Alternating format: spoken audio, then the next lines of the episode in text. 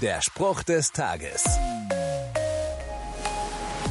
Wenn ich an die Schlange in der Bibel denke, ja, dann fällt mir sofort der Sündenfall ein. Der Teufel, der in Form der Schlange Adam und Eva verführt. Unter anderem deswegen gilt die Schlange auch als ein listiges Tier.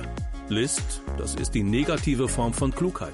Oft spielt hier auch die Lüge eine ganz entscheidende Rolle.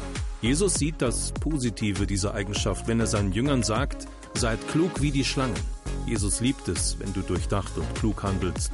Wenn du listig bist, handelst du nicht in seinem Sinne. Der Spruch des Tages steht in der Bibel. Bibellesen auf bibleserver.com.